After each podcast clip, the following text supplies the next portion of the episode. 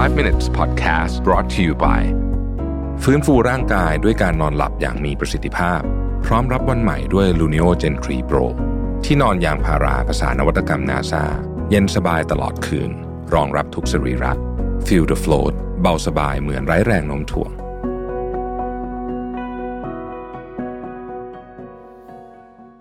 สวัสดีครับ 5 minutes นะครับ คุณอยู่กับโรวิทานุสาหะครับ วันนี้เนี่ยผมจะมาเล่าเรื่องเกี่ยวกับ การหาร้านอาหาร เวลาเรามาเที่ยวเมืองใหม่ๆนะฮะการหาร้านอาหารนี่ถือว่าเป็น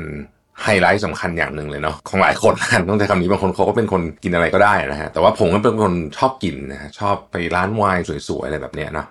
ทีนี้มันก็จะมี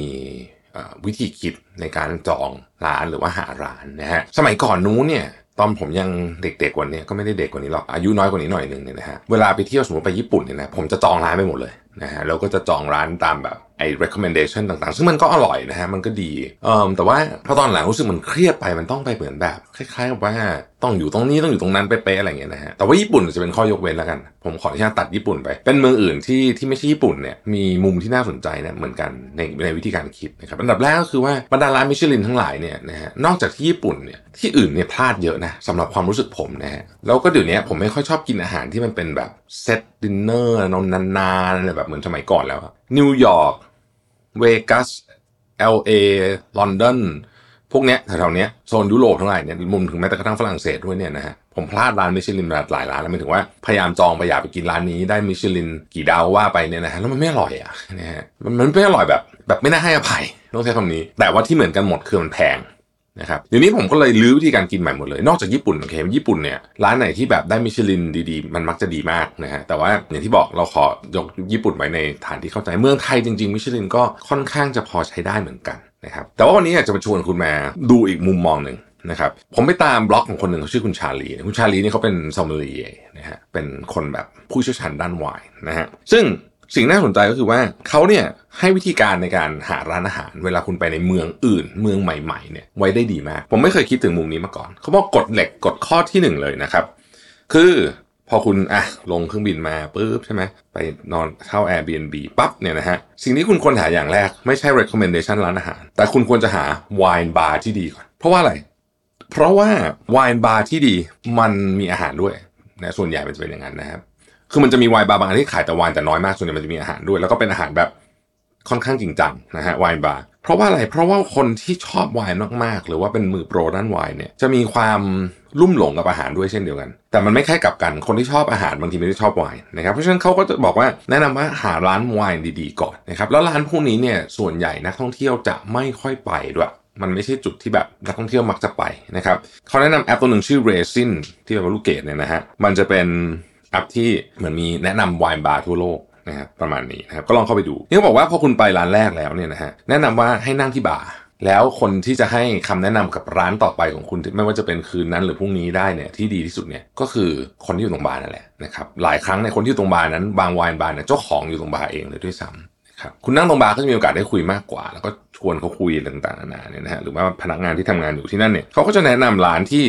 ที่คุณไม่ search Google ไม่เจอส่วนใหญ่นะครับ มันจะเป็นร้านที่เขาไปกินกันนะฮะแล้วก็ local ไปนะฮะแล้วถ้าเป็นร้านที่เจ้าของร้านอาหาร หรือว่าแม้กระทั่งเชฟชอบกินเนี่ยส่วนใหญ่เนี่ยมันจะอร่อยมากอยู่แล้วนะครับเขาใช้คำว่า chain of recommendations คือไปร้านหนึ่งแล้วก็ขอคำแนะนำจากอีกจากร้านเนี้ย เพื่อที่จะไปร้านต่อไป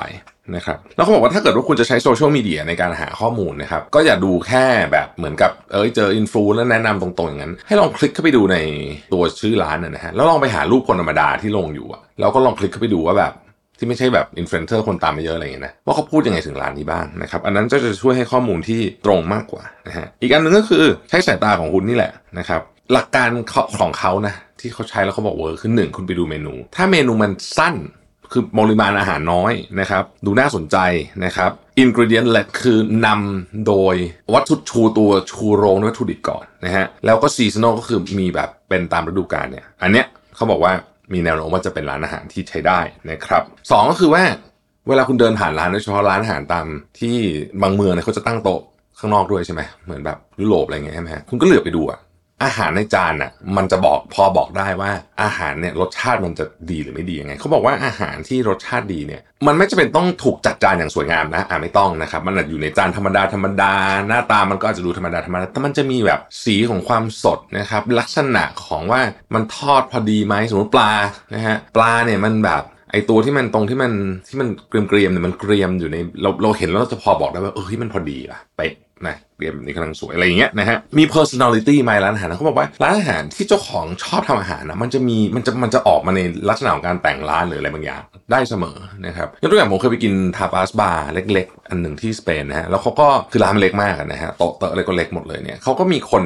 เอาเอาแกรนเปียโนมา แล้วก็ปิดแล้วก็เหมือนอะไรมันครอบครอบมันไว้เนี่ยนะฮะเหมือนรองมันไว้เนี่ยแล้วก็ใช้แกรนเปียโนเป็นเหมือนโต๊ะยืนกิน แล้วก็ใครมาก็คือเข้าไปยืนยืนนึกออกไหมฮะแบบ ยืนล้อมล้อมแกรนเปียโนอยู่อะแต่ว่าไม่มีคนเล่นเปียโนนะ เราก็คือยืนแล้วก็ใช้มันเป็นโต๊ะนะฮะร้านนั้นมันก็ดูแบบก็ดูมีความเก๋ไปอีกแบบหนึ่งนะครับบางร้านเนี่ยเขาจะเหมือน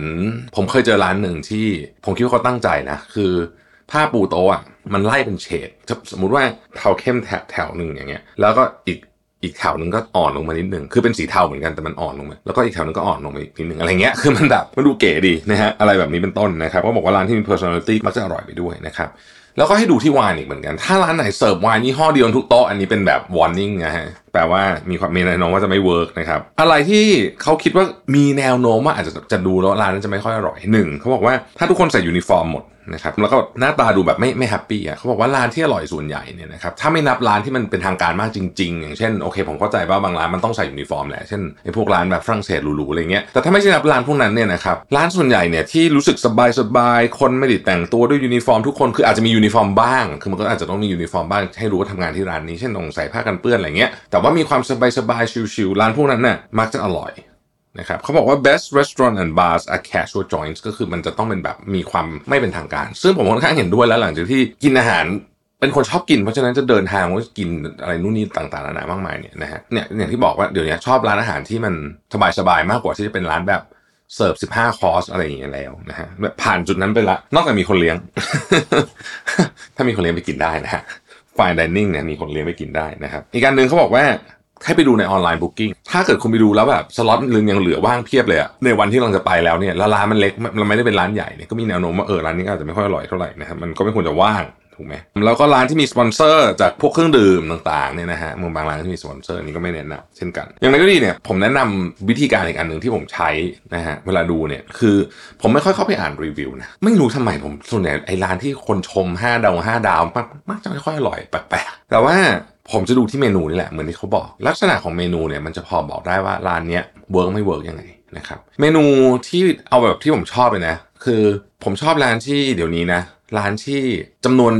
ของในเมนูเนี่ยมีน้อยมากจริง ๆนะครับ แต่ว่ามีป้ายที่อยู่ข้างหน้าที่เป็นเขียนด้วยช็อกอะว่าเนี่ยวันนี้มีของอะไรแบบที่เพิ่งเข้ามาบ้างอะไรอย่างเงี้ยนะฮะแล้วมันก็จะมีแบบเมนูบนที่อยู่กระดานช็อกอะบางทีเยอะกว่าเมนูที่เป็นเมนูจริงๆนะครับหรือบางร้านเจ๋งกว่านั้นก็คือไม่มีเมนูเลย คือเป็นช็อกเขียนบนกระดานหมด อย่างเงี้ยผมชอบมากนะฮะแล้วก็เวลาดูไวน์เนี่ยไม่ไม่จำเป็นต้องมีไวน์เยอะนะแต่ว่าไวน์มันน่าสนใจหรือเปล่า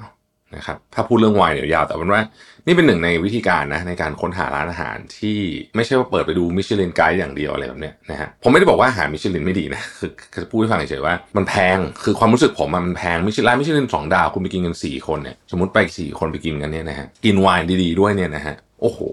มื้อหนึ่งมันต้องมีแบบไม่รู้กี่หมื่นอะเนาะตอนนี้พยายามที่จะค้นหาอะไรที่มันเลี่ยมง่ายมากขึ้นแล้วกันผมใช้คำนี้นะครับก็ลองเอาวิธีนี้ไปใช้ดูได้ นะครับใครมีทิปส์เรื่องร้านอาหารต่างๆนะหรือว่ามีร้านอาหารไหนจะแนะนำนะ Podcast Presented by